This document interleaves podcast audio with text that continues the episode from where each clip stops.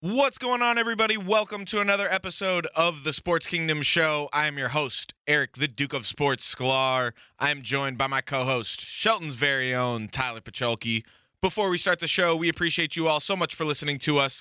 Be sure to hit that subscribe or follow button wherever you decide to listen to the Sports Kingdom Show so you can stay up to date on the newest episodes of the show. Also, be sure to give us a five star rating and review the show. That really helps out as well. Don't forget to follow at TSK Show on all social media platforms and follow us as well at the Duke of Sports and at Tyler Pacholke. On this episode of the Sports Kingdom Show, Tyler and I will discuss the latest rumors regarding Ben Simmons and his stalemate with the 76ers. We'll also talk about Steph Curry's shooting slump and the changes being made to the Rising Stars game during All Star weekend. Then during the Lake Show Lowdown, we'll talk about the return of Anthony Davis and where the Lakers currently stand on their longest road trip of the year. All this and more on episode 231 of the TSK Show coming up right now.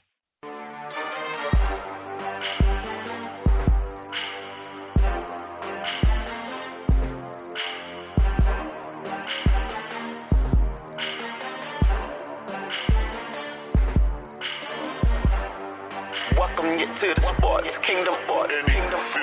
Welcome, welcome you to sports fans. Welcome you to the sports kingdom, sports kingdom. Welcome, welcome you to the sports kingdom, kingdom, sports kingdom, sports kingdom, sports kingdom. What is up, everybody? Welcome to episode 231 of the Sports Kingdom Show. I'm your host, Eric, the Duke of Sports Sklar. Joining me, as always, Shelton's very own Tyler Pacholke. What's up, TP? How are you, man? I'm good, man. I'm good. I'm uh it's a it's a crazy day today. Yeah, it's uh obviously the two year anniversary of the untimely passing of uh, Kobe Bryant, his daughter Gianna, and six of their friends, and the pilot uh, of the helicopter that crashed in Calabasas uh, on the morning of January 26th, 2020. I just saw there was a statue of him at the the side of the crash. I hadn't seen that yet. Yeah, I, I got an alert uh, from ESPN about that um, while I was in the middle of work. It. So it was a random person. Uh, hold on, let me try and bring up the article because I sent it to my buddy right before we actually started recording um, the football episode a little bit ago. Um, yeah, so um, the statue was created. This is from uh, ESPN's article about it. Um, a statue of the late Kobe Bryant and daughter Gianna was placed on the site of their helicopter crash in Calabasas, California, on Wednesday, two years to the day of tra- of the tragic deaths of them and seven others. The statue was created by sculptor Dan Medina and showed Kobe in his Lakers uniform uh, with his arm around Gianna, who is also wearing a uniform while holding a basketball by her side. The two are looking at e- uh, looking at each other with big smiles. Uh, Medina told NBC Los Angeles that he brought uh, the 160 pound bronze statue to a hilltop in Calabasas at 4 a.m. on Wednesday, uh, Wednesday morning, which is this morning, um, and that it will remain there temporarily. Uh, the statue has the names of the Bryants and the seven other victims in the January 26, 2020 helicopter crash. John Altobelli, his wife Keri, and his uh, and their daughter Alyssa, Christina Mauser, Sarah Chester, and her daughter Payton, and pilot Ara Zobayan uh, inscribed on its base. Um, obviously, the helicopter was carrying all eight passengers uh, to a girls' basketball tournament uh, that Gianna and her teammates were supposed to be playing in that day. Um, so yeah, I guess some artist randomly created a sculpture and decided to drop it off at the side of the crash at four o'clock this morning, and Yeah. um, obviously, uh, news outlets and media have gotten hold of the story. Um, I saw in a picture that there was a, a bunch of flowers laid on the ground uh, in front of the statue. So obviously, there have been people that have been able to get to it today. Obviously, the guy was able to bring a 160 pound bronze statue there, so um, it's probably on a on an accessible hike route uh, in Calabasas. So I'm actually probably going to try and go uh, see if it's still there Saturday uh, this weekend uh, in the morning. I'm going to try and go, go out there and see it's it. cool that he just did it. It's temporary. Like he wasn't trying to like press anything. You know, like No, and like the only reason there's press coverage about it was because people went and found it. Like, yeah. In the background of the picture, it looks like there's a rock formation of 24, and this is before there's any flowers or anything around it. yeah. So I mean, I'm I'm sure people had uh, like f- found exactly where the crash site was since it had been Yeah, cleared. yeah, Obviously, it's yeah, been no, I'm uh, sure it's quite a, site. quite a long time. Um, but um, it's just uh, I I just can't believe it's been two years. I I don't think that day oh, will ever feel real to me. What's what's I mean, it's always just gonna be a bookmark uh time, obviously, like an event. Um, you know, everything happened before or after that. And the things that have come since then, it's been uh crazy two years. Well, and uh, yeah, it's I mean January 2020. You just think it's like coronavirus in America wasn't really a thing at the time. It was and- almost like a joke, honestly. Like yeah, it's it wasn't people didn't take it serious. They thought it was something that was kind of overseas and and would eventually kind of just fade away into the mist. a, a lot of people saying Kobe Bryant passing away Yeah. is what started the worst years of their life. Uh, I mean, we make the joke. It's a it's a joke. I mean, it's it's a joke that's kind of got a dark undertone to it, but it's like the damn world fell apart when Kobe died. no, I mean it. Uh, And I always make the joke that I I'm like sure that I'm positive that uh, Kobe wouldn't have let COVID happen. He would have he would have single handedly figured out how to get us out of this. he would have played that nine-time uh, first team all defense on COVID nineteen. it would have and been it, everything would be better off if if he didn't pass. I, I mean, hey, there's Yeah. no denying that isn't true. Honestly, Yeah, yeah. Uh, everything No, I would be a lot better if he didn't pass. I, I think about the things that followed that. Uh, within the next two months, my life was completely different. yeah, yeah, completely. Yeah, it was the wild time. Those that that couple months span of early 2020. Yeah. So I mean, I'm I'm obviously rocking a Kobe jersey today. Uh, there's a mural uh, that's by uh, my house that I went and uh, stopped at before work and took a picture. And Um, uh, it was and the Lakers were 24 and 24 Okay, today. no, we're not. the- no, Tyler, we're not the- doing that. And the eighth no, seed. That's, no. it's crazy. no, we're not celebrating mediocrity like that, Tyler. Um, it's just wild. I feel No, like there's no. something about Kobe and numbers that just like they're there. I see it all the time. I mean, there's an awareness with numbers. I know like once you start like Yes. thinking about it, you start seeing it, but it really is weird. I mean, everything uh, like the eight second, the eight second call, the 24 shot clock.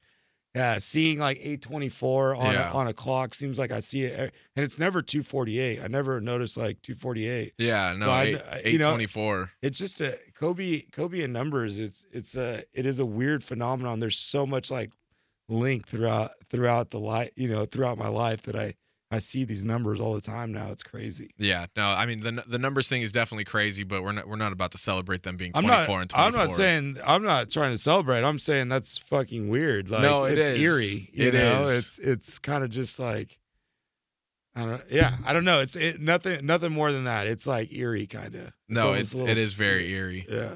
But no, there there was a lot of people on Twitter today trying to like celebrate that, and it's like, no, Co- Kobe's not happy with that. Like, well, that's not the point either. That has nothing to do with no, no, know, there were people that were yeah, trying to make like- that point though. Yeah, that's that, but that's like that's you're missing the point. I mean, that's it's not about the wins and losses and the and the and the the seating. It's it's just like the the day of really, you know, Yeah. like that's where we're at. It's crazy. Well, uh, it's it's crazy because I mean, the night before he passed, his his last tweet was congratulating LeBron for passing him on the all time scoring list, and it's Yeah. just it, what's even here's what's even crazier. They LeBron did it against Philly, and then obviously the night before, uh, or the the next day, Kobe passes. Today is the anniversary of Kobe's death, and tomorrow the Lakers play the Philadelphia 76ers. And It's like Kobe's from Philly. Like that's it, also that just makes me. uh uh, I'm now I'm suspicious of the schedule makers. Are they just copy and pasting schedules? no. I don't think they're doing that. But um just a just a really I mean it's always like it, it's always going to be a sad day, but it's also a really cool day to see all of the memories that get posted from people, all of the stories and sometimes they're stories you might not have ever heard before. I think one of the good things, like obviously, you know, it's like the most, arguably the most tragic day outside of 9/11 of my life, That Uh, Nipsey Hussle. And uh, but I mean, it's like not me personally, but like the world, Yeah, you the know, world, like, yeah, for sure. As far as Americans, like that, I mean, it, he, Yeah. Kobe was was the guy forever for so many people, um, and I think one of the one of the like fortunate things is like the generation um, is here to like tell a story. You know, it's Yeah. like he's not going to pass when like n- you know no one knows who you know no one knows the impact. Like they know he's great. Like if like if like Bill Russell you know passed like. We, we appreciate Bill Russell's greatness, right, but, we, never weren't- got to see him we play weren't his generation, right? You know, uh, and it's like I feel like Kobe's legacy, his mindset, and his like way of life is like solidified forever because we're here still and we're telling, you know, we're telling his story. Right. Mamba mentality is like never gonna die. Yeah, because I mean, we're just we're here to tell this story now, you know, um, and and it's uh it's a good one. Yeah. No, I, I I think that's a that's a really cool way to look at it, Tyler. Yeah, it's it's uh it's you know it's wild. It is it's truly wild. It's the um like I said, one of the most tragic days in American history. Honestly, No, I mean it's I mean Nipsey Hussle was I know the first I know everybody's not a sports fan, but everybody knew Kobe Bryant. and know, Kobe but Kobe and Bryant was lever- more than just sports. No, he was, but I'm just you know it's like uh, uh, the difference between him and like you know a famous musician or a famous politician. You know, it's how young he was and how big of an impact he had all, all over the world.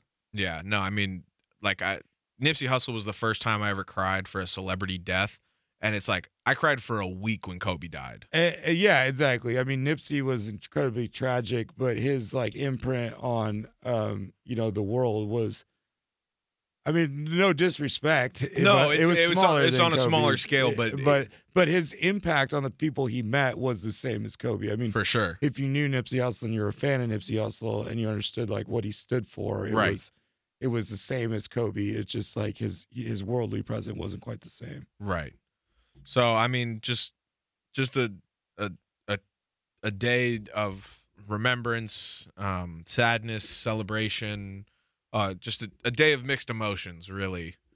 Yeah, it, it is. It's always going to be sad, but it's almost uplifting at this point. You know, he his his message of and his uh, you know, the Mamba mentality, how to live your life, like that's, uh, you know, it's at the forefront of everybody's thoughts every time you think about him. You know, like you've had time to kind of process just the tragic like sadness of it all, and now it's like he's still inspiring. Yeah, I mean, he's he's been the background on my phone uh, since he like he's passed, and I mean, I, I look at him every day. I have posters of him in my room. It's there. It, there's so many ways No, that there's- he's there's he's no still questioning. here. Uh, You see, he is all over at Los Angeles too. I mean, obviously we live in Los Angeles, so we see it on a souped up level, but it's like that everywhere. Yeah, totally. So, all right, we we got a lot to talk about tonight.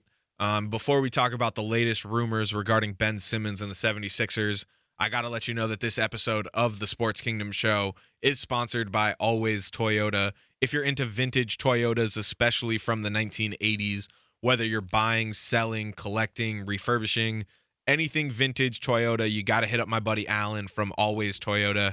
You can find them at at Always Toyota on Instagram and alwaystoyota.com. Come on, you're getting paid. Ask something. Three seconds at midcourt. Final seconds. Bryant for the win. Did I miss anything while I was gone?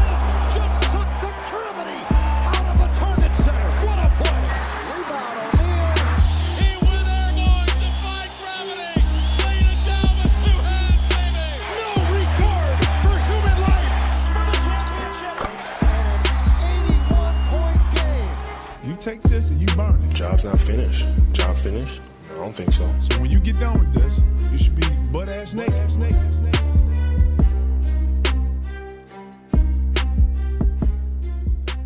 So, Tyler, we've seen Kyrie Irving make his return to the court part time while he's only playing away games for the Brooklyn Nets uh, due to his uh, vaccination status and him being unvaccinated uh, for COVID 19.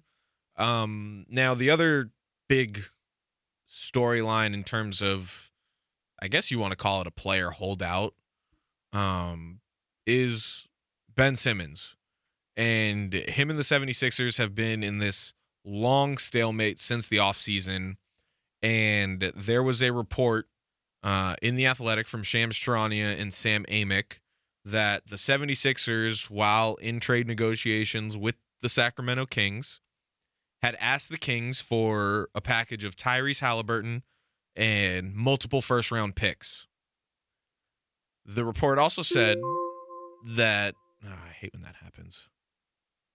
It's the computer telling me I need to make some software changes and updates uh, that uh, the IT department here at the radio station will take care of. It's nice to let. It's nice that he lets you know at least. Yes. Um, but like I was saying, uh, the 76ers had been in trade talks with the Sacramento Kings. They had asked the Kings for Tyrese Halliburton and multiple first round picks. And they were also in trade discussions with the Atlanta Hawks. And they were talking about a package centered around John Collins and multiple first round picks, along with Atlanta taking back Tobias Harris's contract as well as Ben Simmons in the trade. So that has been reported by Sam Amick and Shams Charania from The Athletic. Reportedly, the Kings turned down um, the 76ers ask, or they, they basically said no. Um, they want to build around De'Aaron Fox and Tyrese Halliburton. So the Kings are apparently out of the Ben Simmons race. Uh, I think Atlanta is still in talks uh, because there's nothing in the report uh, about that deal, or, Atlanta basically saying no, we're we're out, like we're we're gonna keep our guys basically. And we talked about the the Atlanta Hawks possibly being sellers last last week. Yep. Um, also, in this uh, same report from Shams and Sam Amick, it was reported that uh, Daryl Morey, who's in charge of the, the Philadelphia 76ers, could be willing to wait it out for an even bigger target in the summer, with that target possibly being James Harden in a potential sign and trade. There was a report by Jake Fisher from Bleacher Report earlier this week that James Harden has had growing frustrations in Brooklyn uh, with the Nets this season over the fact that Kyrie Irving is a part time player. And now, since Kevin Durant is out for an extended period of time with a knee injury, he has to bear the offensive burden alone. And so there's a report that he's being frustrated or he's getting frustrated over that. We obviously obviously saw him put up a 33 point triple double against the Lakers last night, so he is clearly putting up all of the offense for the Nets right now. Um, he's also been reported to be disappointed in Steve Nash's rotations in crunch time. Uh, apparently, he would rather Steve Nash go with the hot hand instead of sticking with a fixed like clunch crunch crunch time lineup that Steve Nash likes to go to. And then last but not least, Bleacher Report is reporting that he doesn't like living in New York either. So, I mean, who knows if that could be true? After the Laker game, James Harden completely refuted the report, and he basically just said that he's only frustrated because the team isn't healthy and all he wants to do is win basketball games. Yeah. That's obviously going to be the answer that he's yeah. yeah. that he has to give. He he has to say that. Like he can't bring any more fuel to the fire Yeah. unless he wants another situation like Houston. Yeah. No, he's he's he's playing it smart. Right. I think he's kind of learned from his past ways. Yeah, he wants to he wants to get out. He's over it. I mean, and this was this is the kind of the issue with this Kyrie thing the whole time. Like I get I get your stance. I see under I see both sides of it, but the the side the side that you chose kind of leaves these players out to dry that were like they went there to play with you, you Right. know, uh, as far as KD and Harden. And now you're not there half the time, and, and you have you're to, and they have to answer and- for you. and there would be a clear favorite. I mean, if it if Kyrie was vaccinated, they we would finally get to see like the greatest offensive team ever. yeah. I mean, I I definitely think they would be like the the team to beat in the NBA. We've seen such a few amount of games with these three. They, they haven't even played twenty games together. Yeah, it's it's crazy how little amount of games they've actually played together, whether it's due to injury or Kyrie being out yeah, on a yeah. part-time And, basis. and last year it was it was definitely injury, and now obviously KD got hurt, but this whole time leading up to it, all three of them been healthy. Yeah.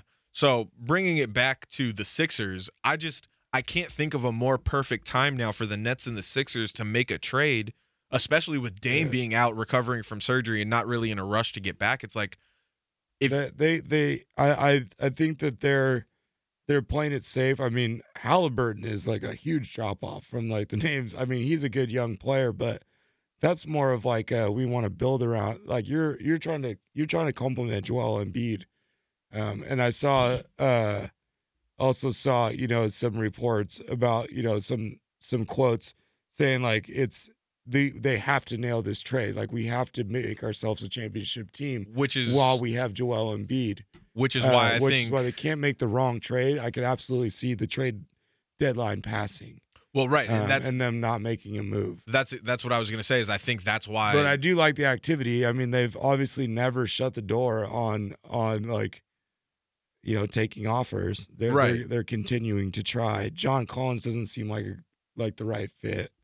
Right, but I and I agree. I think that's why the report part of the report was that Daryl Morey could be willing to wait till the summer. And I, and obviously we know Morey and Harden were together in Houston, so that makes a lot of sense.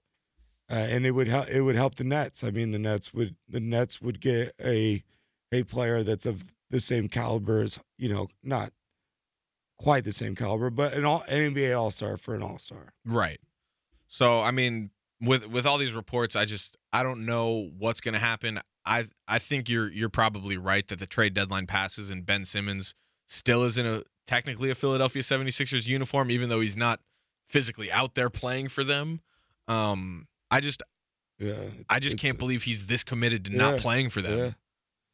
Yep, it's for a different reason, but I mean, similar to Le'Veon Bell, like I really just didn't see someone in their prime sitting out an entire season to prove a point. Um, but at the same time, you know, I don't necessarily, I don't necessarily think Ben Simmons is wrong. They don't believe in him. You know, there's no reason in him risking himself for someone that's not risking anything. Well, know? and the and the question really is is does he believe hol- in himself? and he's holding his leverage. I do believe he. I. I, I mean, you got to think that someone like Ben Simmons believes in himself still. you would think. You would think. Does he believe in himself at the free throw line? I don't know, but in general, Or in the fourth quarter with a wide open dunk. uh, in general, I think he believes in himself, and that's why he's staying so strong. Oh yeah. He doesn't feel like he needs to go out and play to prove something. Yeah, I guess I guess that's a good point. So I mean, yeah, we'll just we'll just have to wait and see what happens uh, with Ben Simmons. Um, now the next topic in the three in the key uh, segment here on the TSK show, Steph Curry. He's had quite a bit of a bumpy road since breaking that three point record back on December 14th in, in New York against the Knicks. Since breaking the record, he has shot 33.8% from three in 16 games. And since the calendar turned January 2022, he has shot 29.9% from three. And I mean, he just he seems to be going through the worst shooting slump of his career. It's it's almost as if like once he broke the record, the basketball gods basically said, "Okay, that's it. You can be human now." And so I mean, he he went 1 for 13 the other night uh, against the Jazz from 3, and then he followed that up last night with a 2 for 10 performance against the Mavs. Now, the Warriors won both of those games, so it, it it's not like Steph's slump has, has really been impacting the team all that much. But I mean, I, I, I got to ask the question. It's like the Warriors have been able to withstand it so far, but it's like, how much longer can they withstand it, especially with Draymond Green being out for the foreseeable future? I mean, he he's missed the last nine games, and and there's reports out there that there's not really a light at the end of the tunnel of when the Warriors see him making his return.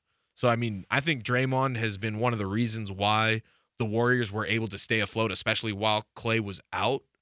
And Klay's been okay since he's been back. He since returning, he's at 14.7 points per game and 37.2% from the field and 30.2% from three in, in 21 minutes a game. So he's he's still trying to find his form and, and get back to where he was. But I really think Draymond is is that X factor for that team and has been this whole time to where, yeah, they can sustain a couple tough nights uh, from tough shooting nights from Steph, but if it keeps going for any longer, I don't know if it's I think the bubble's gonna burst at some point. Yeah, I I just don't believe they have to hang on much longer. Steph's gonna Steph's gonna get it right, and That's then also- they're gonna be fine. I mean, That's also the thing. they're still in the sec. They're still in second place in the West. I don't, you know, Draymond does hurt because he does a lot of things that those guys don't do, but they've got some capable guys at that position to kind of hold hold off. Uh, and and it's probably uh, just an adjustment period. I mean, Steph and Draymond have had to exude so much energy, and now trying to acclimate Klay Thompson back into the mix. You know, there is this is a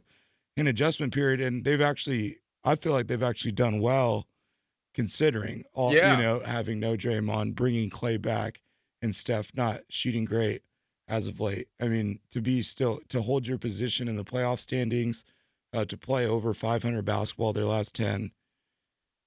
it's only a matter of time until Steph gets rolling, and then it's also I feel like a matter of time till till Klay gets fully acclimated. And with Draymond, that that is a little more up in the air. He, you know, he could be out.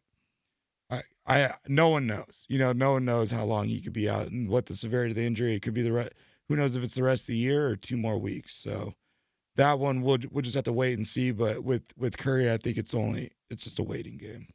Yeah, I I also think that at some point Steph is just going to resort back to the mean and he's going to get back to that otherworldly level and Yeah. so it's it's just a matter of time. It's just I I think it's crazy that the Warriors have been able to sustain this slump from Steph Curry and still win basketball games and still stay in the They- top 2 in the have- West. They have a good team. I mean, they have they have good player. I mean, guys like Otto Porter, um, you get a lot more out of them. You know, playing with the Warriors, Kevon Looney, uh, Jonathan Kuminga, Jordan Poole, Gary Payton. I mean, all these guys have taken little rises in their game. I mean, Poole and Payton have had, you know, Astronomical years. they've had career years. Yeah. you know, so that's why they're they're able to uh, sustain it, and that's also why they went from like last year they were an eight seed, or or you in know the playing yeah, they- last yeah. year they were a playing team, and this year they're a home court advantage team. Um, that's the difference to me. Is like the core is still there. Um, the the the talent around that core took a step up definitely. Definitely. So all right, yeah, I mean, we'll just because Otto Porter is not nothing. Otto Porter is not someone you like go around bragging about that you have, but he's also like a very capable basketball player and a really good guy coming off of a bench or for or like filling in for an injured player. I mean, that's a, that's a high quality player for for that role on your team. right, and then He's like the sixth best player on their team, you know. So it's like that's a good role. Uh, that's a good value right there. can't He's a he's a pro. can't know? forget the year Andrew Wiggins is having either. I mean, he's been incredible for them. Yeah, yeah. Another reason why I think that's the difference between you know being a play-in team and being the number one, number two team in the West Yeah. is, is those all those kind of rises. Yeah. So all right, uh last thing here in 3 in the key.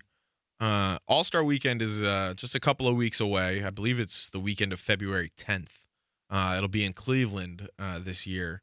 And they the NBA announced some changes to the Rising Stars game uh that I thought were very interesting and I, I'm I'm honestly trying to figure out if I still like it or or don't like it or not. Um, instead of uh, Team World versus Team USA, uh, previously rookies versus sophomores, uh, this year's Tyler just showed me something. You got you his- got you got interrupted twice, and she doesn't even know it. Damn it! God damn it! Um. Anyway, this year's uh, Rising Stars game is going to feature three games between four teams of rookies, sophomores, and for the first time ever, players from the G League Ignite team. So there's going to be a pool of 28 players, 12 rookies, 12 sophomores, and four G League Ignite players that are going to get broken down into four teams. So four teams of seven. And Uh, just to be clear, G League Ignite is a G League team that uh, takes in players who have not been drafted yet. Correct. Um, so I assume that those are going to be the players that are in this game. Is it's going to be a way to showcase.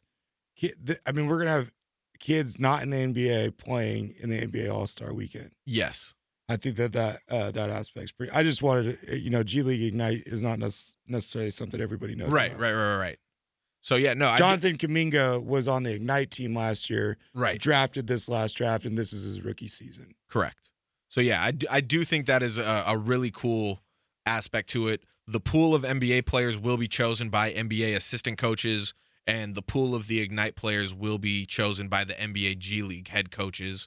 Um, each team will be coached by a member of the 75th anniversary team, the the NBA Top 75 ever team, uh, and assistant coaches from the 2022 All Star Game. So they're going to be coached by a legend from the the 75th anniversary team, and their assistant coaches are going to be guys that are playing in the 2022 All Star Game.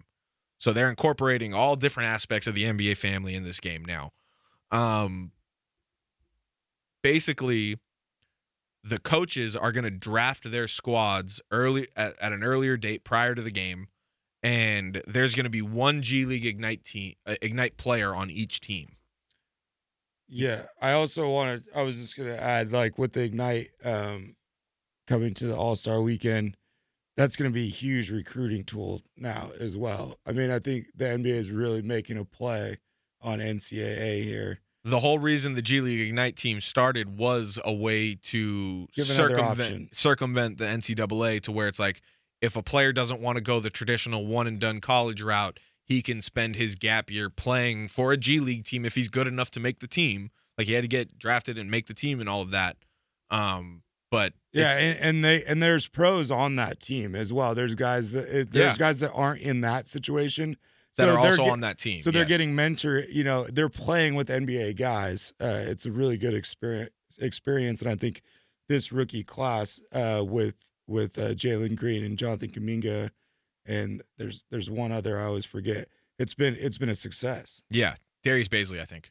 No, no, he was the internship. For Oh, that was right. He was the internship for New. But the but this ignite, I'm really I'm really digging this ignite play for them. It's a dope way to like showcase talent that's not there yet. I mean, that's that's pretty that's pretty cool. It'd be like baseball showing their best like prospects. They do that. know? They do. They do that. They Yeah, they have a, a, a, a like a kind of like a rising stars game for, Yeah, for eh, big prospects. it's it's uh that's I think that's a that's a good idea to kind of get kids uh to want to com- commit to this G League thing and showcase what's what's there now. I mean, if I was a guy that was a one and done and I thought I had a chance to play an NBA All Star weekend the the year other kids are in school, eh, yeah. you know, like I, I'm going to pull that trigger. Yeah. So with it being a tournament, there's going to be three games and there's four teams. So it's like obviously one game. There's like two semifinal games, and then there's the winner of those games play each other in the last game. And basically, the the way the the games are going to go is there's not a clock. There's just a final target score, meaning that the game will end on a made basket or a made free throw instead of with the clock running out and Bringing an element of the Elam ending into or the big three kind of.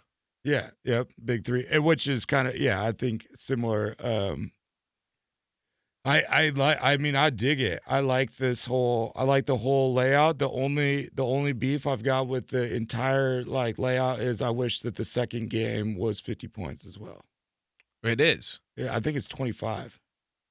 Well, okay, so it, right, right. So I thought you meant the second uh, semifinal game. So basically, the way it is is the first two games that are played, those semifinal games, will be a game to fifty, and then whoever wins those games will move on to the next, like the I guess the championship game. Both teams are going to start at fifty, and then they're going to have a chance. The target score is going to be seventy five for the NBA seventy fifth anniversary. It'll be Yeah, a, a yeah, game to which- 25 essentially Yeah. um in that last game but i'm assuming that's just because it's for time constraints Yeah, yeah, which it just it just still seems like that's not I mean, that just still doesn't seem like that's enough points. I mean, they would score you got to you got to think between the 3 games that are going to be played. That's a that's a 100 that's what 125 points. i'm not a math Uh, person the tyler the the all the Rising Stars games, you know, and All-Star games were played like the 150, you know. oh yeah I feel like you're leaving a little bit leaving a little bit out there. Uh, it it just feels like that second like championship game is going to be real quick. I mean, It- it- 25 points is not much. yeah it could be very quick And but both it also team both teams don't reach the target score, you know. So it's like you could end at a a 66 to 75. Yeah, it could end up being a game, and- blowout. and, it's just like I don't know.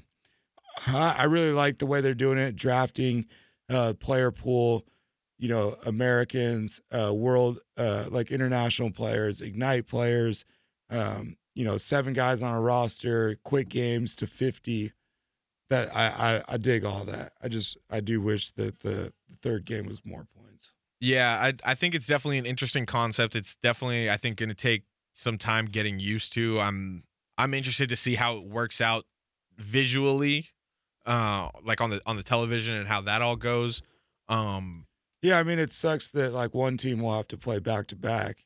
yeah Uh, but I, I just don't think that that's like a factor that they should be putting into. No, These are like no. young kids that grew up in AAU tournaments. Like a 50 point game and a 25 point game is like an hour and a half at open gym. You know, it's really, it's really nothing. Right. I just I think I'm just kind of more on the traditionalist view uh, from this, where it's just like I want to see like the rookie sophomore game or how they were doing it recently, the Team USA versus the world, and it's just like let's just have them play like an NBA game to where four Yeah, quarters. Yeah, and- yeah, no, but I mean, you know, growing up, basketball isn't necessarily always like that. Right. You know, like uh, totally. and uh, you know, AAU tournament style is, is cool. I, I like that. I like that part of it. And we've seen and we've seen the NBA try and modify All Star Weekend a lot recently to, make try and more entertaining. right. And and we're gonna get more players. You know, more minutes.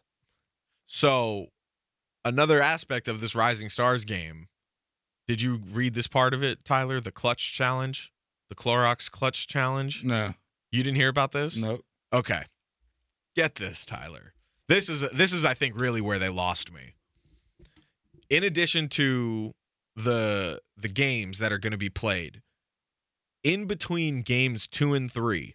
So there's going to be a little break in between game 2 and that championship game.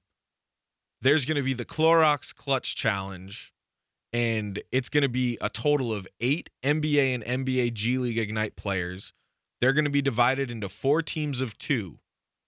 They're going to compete to make shots from five locations on the court tied to iconic shots made in the NBA playoffs.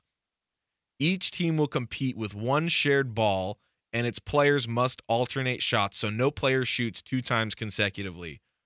Team one is given a minute and 30 seconds to make a shot from each of the five locations in any order.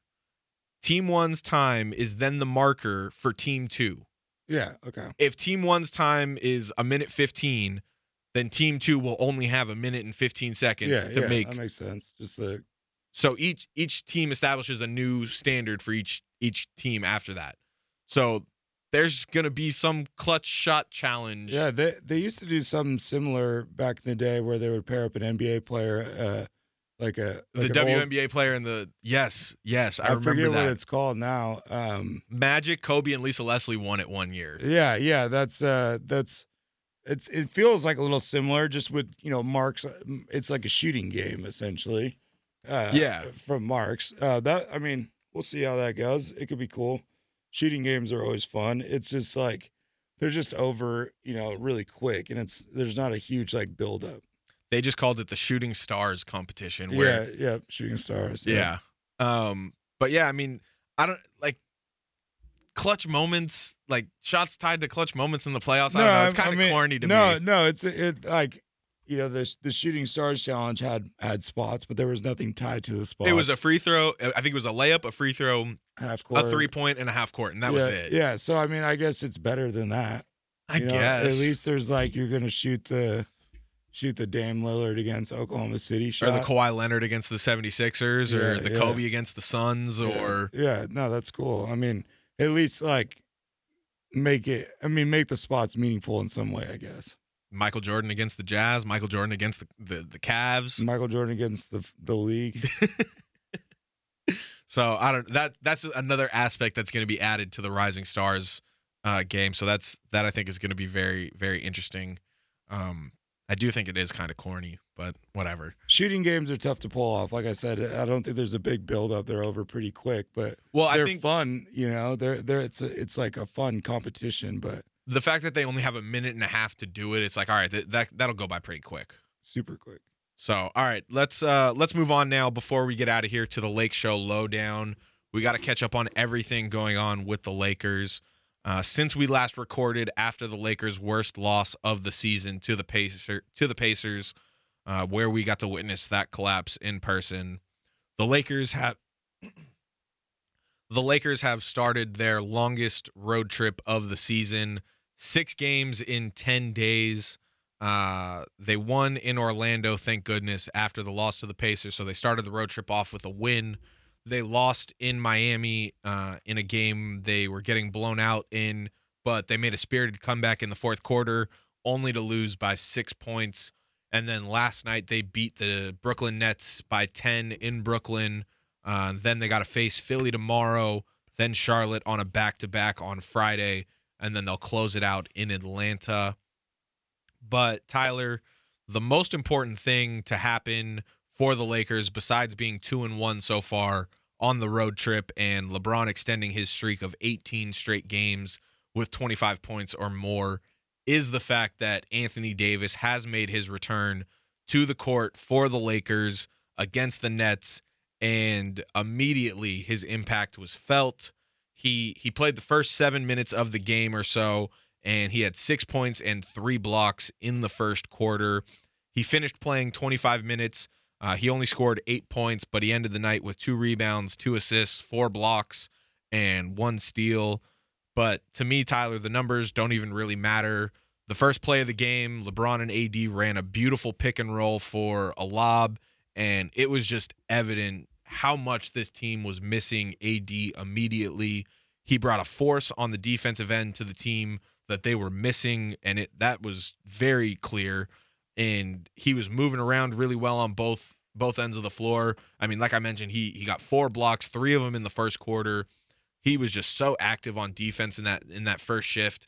He he looked noticeably thinner, uh, which probably had a lot to do with him moving around better. I think we we talked about a bunch uh, him adding on that weight to play center. I think it, it impacted him a bunch uh, in the earlier parts of the season, and then him getting hurt gave him the chance to slim down a bit. I know he had talked to Jared Dudley about it, and Jared had mentioned that on his podcast because Jared had went through a similar MCL injury, and he had slimmed down by about 20 pounds when he was hurt uh, for the Lakers. Um, I just I was very happy with what I saw from Anthony Davis last night. He said after the game that he wasn't trying to force shots up. He was only three of eight from the field, but he just really wanted to focus on being a part of the pick and roll and and just putting other guys in position to be successful. So, I mean, even though the numbers don't really jump out at you based off of the box score, Yeah, it's like Klay. You know, it doesn't really matter what the numbers are. You it was just his want, it's his you- first game you back. just want to see him. You just want to see him in a in a basketball uniform. Right. And he just I think he looked so much better with the way he was moving than he did before his Gain- injury. gaining weight is just almost never the answer in, in the NBA. Outside of maybe like seven footers, you know, like if you're a lanky seven footer, maybe maybe you know gaining weight is the answer. But you know, I watched Duncan do it. You know, when he slimmed down, it just feels like it. it I've seen Kevin Love do it. It seems like it extend LeBron did it extend Yeah. your career. You know, um, and these guys these guys need to be movers uh, and kind of and if you're you're you know not comfortable at a certain weight you're not doing yourself any better like x amount of weight is not gonna is not gonna like make you a better basketball player if you can't be comfortable in your own body Right. Right. And Uh, that's there, there's a perfect window there where you're the heaviest you can be while still being the same kind of athlete Right. And that's that's I think where the distinction was for Anthony Davis to where it's like he put on a lot of extra weight in the offseason because he was preparing to play the center, play the five position and, and bang around a bit more. yeah which, which- i get it's Right. it seems like that would be the right move but exactly. really really it's not i mean and it I've impacted his guy- mobility, it impacted his outside Yeah, shot. It's you know like that list of guys i you know kevin love and lebron and duncan like it only helped them Yeah. So, I mean, now the Lakers have their big three back. They're all healthy at the same time. They're now nine and seven when LeBron James, Anthony Davis, and Russell Westbrook playing a game together. Like they've only played 17 games together this season. Mhm. So it's it's just like it's almost like they're they're starting a new season almost. It's like it's it's crazy because which is not necessarily a good thing but No. it's not a bad thing either They used a brand new starting lineup against the Nets Anthony Davis, LeBron James, Russell Westbrook, Stanley Johnson, and Avery Bradley. It was the 23rd starting lineup the Lakers have used in their 48 games this season. I think I think the Phoenix Suns have used like two or three different starting no lineups this year. i mean that was the that was kind of the case with the lakers last year kind of the case with the nets last year uh and you know it's it's you build a team eh, and you know you design it a certain way but when you can never get on the court together it's just tough to get momentum Yeah, and I think one of the things that we talked about when Anthony Davis went down is what is this team going to look like without him and and where are they going to fare? And overall, the team kind of basically did what they kind of had to do. They were they were 7 and 10, so it's 3 games under 500. yeah, so they did it's like, like the bare minimum Right, you, you you never want to be under 500 at a certain point during the season, and it's like they're at they're at 500 right now. They're 24 and 24, but they're in the eighth position. They're still in the play-in scenario. The West is a fucking bloodbath. I mean, they're only like two games out of the sixth spot and seven and a half games out of the third seed. So it's like there's still some ground to make up, and they still have a little bit of time to do it. And it's like they they basically did their job with without yeah, AD. yeah, yeah. I mean, they they they're not like they're not too deep into a hole that they can't get out of, or they need some like miracle run. But uh, they do need to get start getting it together. Yeah, no, and that's the thing. It's like now I think it's with AD back, this is the healthiest they've ever been. Kendrick Nunn hasn't Yeah. made his debut yet, but it's like he hasn't made his debut yet, so debut yet, so we got- might as well not count him. We've got They get got their squad now. yeah. it's and, time and, to and. Kendrick Nunn's a nice piece, but he's not like uh he doesn't move the needle necessarily. I think the Lakers got to like the All Star game break to figure this out, and and you know. You better hope that this team, it, you know, their rotation and their roles and everything is tight by the time you're coming out of that All Star game. Well, in the Nets game, I found it interesting that in Anthony Davis's first game back, Trevor Ariza was taken out of the starting lineup and got a DNP coach's decision to go along with Dwight, DeAndre Jordan, and Wayne Ellington not seeing any action against the Nets. Austin Reaves played more minutes off the bench than Avery Bradley did, who started the game. So I'm very interested to see now what Frank Vogel does with the rotations now that Anthony Davis is back.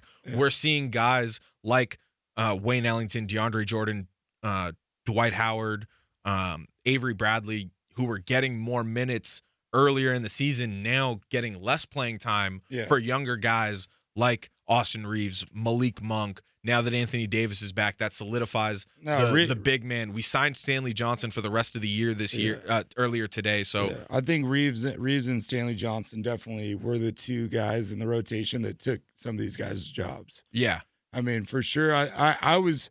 This is kind of the where I thought Trevor was going to be at. Honestly, I did, I always thought that he's like a third string guy, which is like he's not really in the nightly rotation. He he may come in for some like spot responsibilities, and then like if there's an injury or someone needs a night off, he's a good spot like starter. Right. Everybody Um, was everybody was thrilled when Trevor Ariza came back to the Lakers and was was hoping that But it's He like he played be- for the Lakers 35 years ago. You know, But- this is a different guy.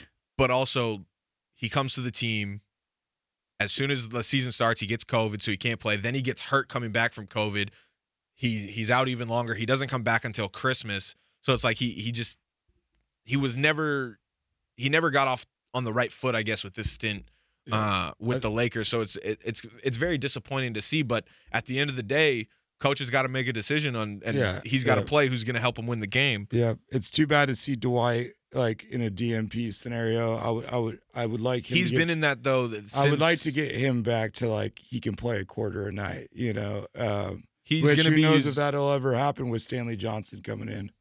Well i think I, but I do think that Stanley Johnson, you got to figure out that spot. That can't be. I mean, it just, it just feels like you need more, more shooting uh, in that starting lineup with those guys. Uh, I think Avery Bradley is a great starter for the Lakers. No, take Avery. No, no, no, no, no, no, no, no, no, no, no, no, no, no, no, no, no, no. Guard. He has, but Tyler, no, no. He Tyler, He no. takes nothing on offense.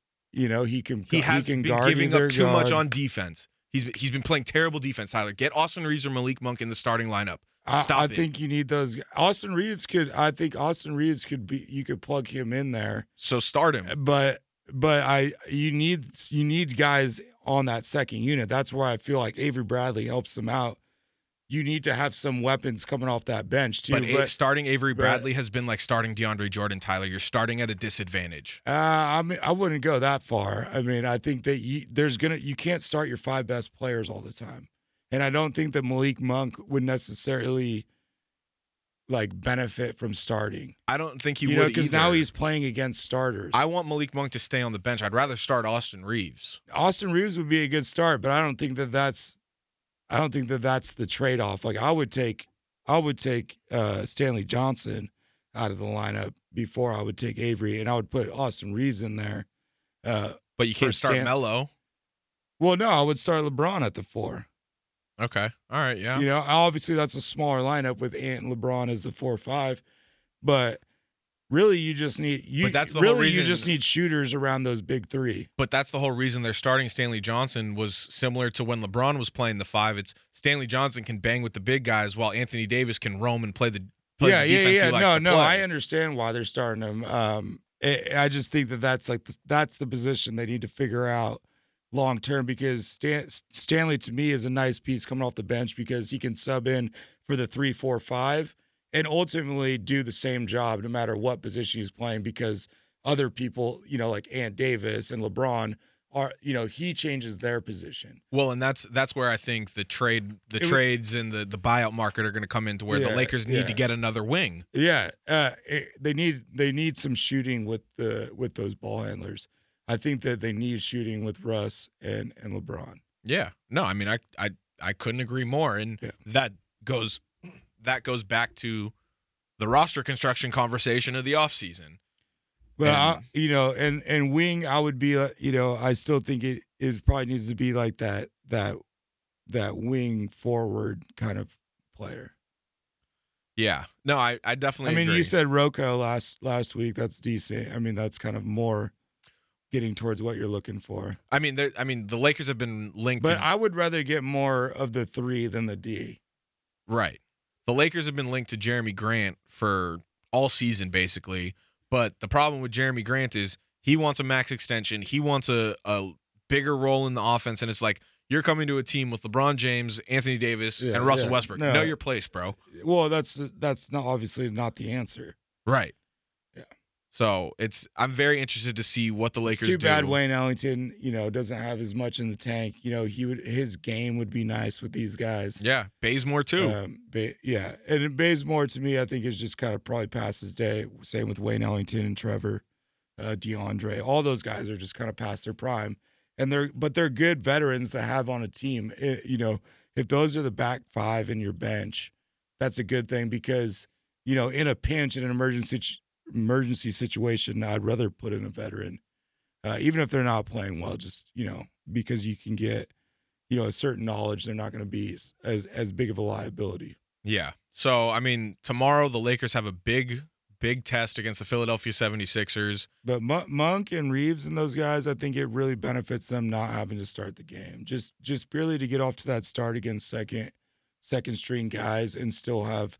I mean, typically the Lakers still have Russ or LeBron in with the second unit as a ball handler, anyways. They played a lineup last night against the Nets where Anthony Davis, LeBron James, and Russell Westbrook were all on the bench at the same time, and I was Which- flabbergasted. No, that that and that's that's a fuck up. I mean, that's a classic. What I forget um, who it was. Uh, Brooks, the OKC coach. I, Scott I, Brooks. I could never understand why Scott Brooks would take those three, you know, Harden, Russ, and and KD out at the same time. Like you should have a rotation set up to where one of those guys is always on the court.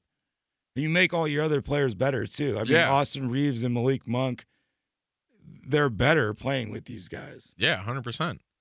So I mean, yeah, they, they got a big test tomorrow against against the Philadelphia 76ers. Uh, THT, THT, you know, that's I think that's a guy that you know, at the beginning of the season they wish he was there in that spot instead of Avery or or Stanley Johnson. well, and he started the year out hurt too. Yeah. So I mean, it's no, and he's had a he's had a tough. He this is it's been tough for him to get going this year, uh, and and I don't I don't know if it's going to happen this year or not. He may be gone, but that's a guy that it it is a little disappointing. You know, he's one of the few guys where I think it's disappointing his his uh his contributions so far. Yeah. And my thing is with the Lakers, with where they're at now on this road trip, they just got a big win against the Nets by 10 points. I know it wasn't without, or it was without Kevin Durant and Kyrie Irving, and the, the Nets were depleted with injuries right now. James Harden is really the only, like, not, I don't want to say serviceable player, but he's the only He's star a- they got. Patty enough. Mills. Patty Mills is a, is a great player. Bembry was doing well for them. They got Nick Nick Claxton, but Joe Harris was out as well. It, it just was not the same Nets No, team. it's not. Yeah, yeah. I mean, just like the Lakers. But I want AD. Like my biggest thing, and I think it's a big thing with a lot of Laker fans right now is, all right, we see this ten point win against the Nets. What can they do to build off of that win to get another win tomorrow night against the Philadelphia Sixers so they can start to build and get on this run Yeah, to, this- to kind of right the ship? This one's tough though. I mean, that's a tough matchup. It It is is. for for LA right now. It, it's it's gonna be tough throwing Ant out there against Embiid. Well, and I, I think we will see Dwight Howard tomorrow night. No, you, you, you got to. So it's it's going to be interesting. They're two and one on the road trip right now. If they can end this road trip somehow four and two or at least three and three, I think it'll it'll be I- a success. It's going to be a little bumpy, I still think, for another week or two with Ant. You know, it's it's they're still not quite fully there. Um, but We saw now- flashes now- of it last night. now though. that Ant's back, it's going to be a different different game. yeah. So all right, you got a shout out before we get out of here. No, man, just just shout out shout out the man Copes. Yeah. Well, I, I got one quick shout out because I, I got to shout out my guy on Twitter, Guru Lakers. Uh, he's a Twitter account that's really active on on Lakers Twitter. He's pretty controversial with his takes.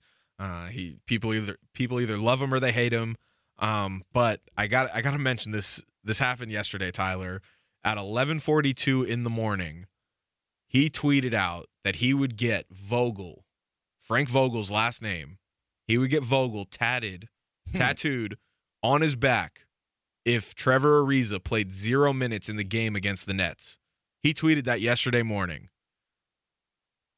He has been so fed up with Vogel that the, he, this is what he resorted to. He was like, "I'm getting the man's name tatted on his back if he gets Trevor Ariza. If if Trevor Ariza doesn't play, he's been fed up with Vogel. He's been fed up with for. Ariza. And lo and behold, Is he is he stoked? Do we know? Is he stoked about it or? Because he got what he wanted. Yeah, Trevor Ariza got a uh, DNP coach's decision last night, and uh, people have put the the timer on him. He's got till the trade deadline to get the, get the tattoo, and better get it. Vogel held up his end of the deal. I just can't believe it actually happened because once like once the Lakers had the game in hand, and the Lakers like everybody on Lakers Twitter was just like checking the box score, like has Trevor gone in? And then like they're checking Guru's tweets, and it's just like you put in Bazemore, like and and at one point Harden was going off, and he got a 33 point triple double. You see Guru tweeting like.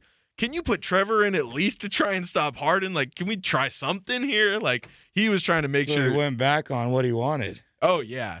He was not happy about it during the game, but after the game, I think he he's he's like warmed up to it. I think he is gonna actually end up getting it. Um, I will keep you posted I, because th- I think the way to do it would be now. Now you may want to float this idea to him, but if I was him, because the stipulations was he's he just has to get the word Vogel tattooed on him on his back. on his back. I would get the whole tweet. Just get the tweet like the box, like it looks like a. That's not know, a bad idea. Like get the Twitter, lo- like just the time, you know. That's like, not a bad idea, Tyler. Get the- get because because that I mean I'm sure he tagged Vogel in it or No. said Vogel in that tweet. He just said Vogel, yeah. Yeah, yeah. So like I mean right that that like kind yeah, of essentially. that kind of checks the box of his name. I mean you're actually adding more to it, yeah. but He's at least real like intricate with but it. but at least like you've got a story behind this tattoo now and said like I mean the Vogel tattoo like you'll be able to explain that story always, but if he just has the fucking tweet Like a him, picture of the tweet. yeah, like yeah, the exact box that a tweet is with the timestamp and everything like that. Just get that tatted on you, and then it's like, I sent this tweet out and it fucking happened. That's why this tattoo's right here. Now that's an NFT. That's an NFT. we're we're just giving free game out here right now. Free game. Yeah, let him know that's the one. That's what that's what he should do. That's a that's a pretty good idea, Tyler. I feel like that's a good spin on the on the punishment. but it's just like, I mean, he said it. He put it out there on the Twitterverse, and you know people are gonna hold I him think, to it. I think it's less embarrassing than getting fucking the word Vogel tattooed on you, like you're like it's your boyfriend or something. But all right, that that's my shout out. Shout out Guru Lakers. Uh, you better go through with it. You got till the trade deadline, and uh, I will definitely keep TSK show listeners No, uh, yeah, updated he's- on on what happens. He's got to do it. Vogel Vogel had up, held up the deal. Yeah. So all right, with that, that wraps up episode 231 of the TSK show. For Tyler Pacholke, I am Eric, the Duke of Sports Sklar. Be sure to rate, review, and subscribe on Apple Podcasts, Spotify, the iHeartRadio app, or wherever you decide to listen to the Sports Kingdom show so you can stay up to date on the newest episodes of the show. Don't forget to follow at TSK Show on Facebook, Twitter, and Instagram. Follow us at the Duke of Sports and at Tyler Pacholke. We appreciate you all so much for listening to us. Stay tuned for the next episode of the Sports Kingdom show.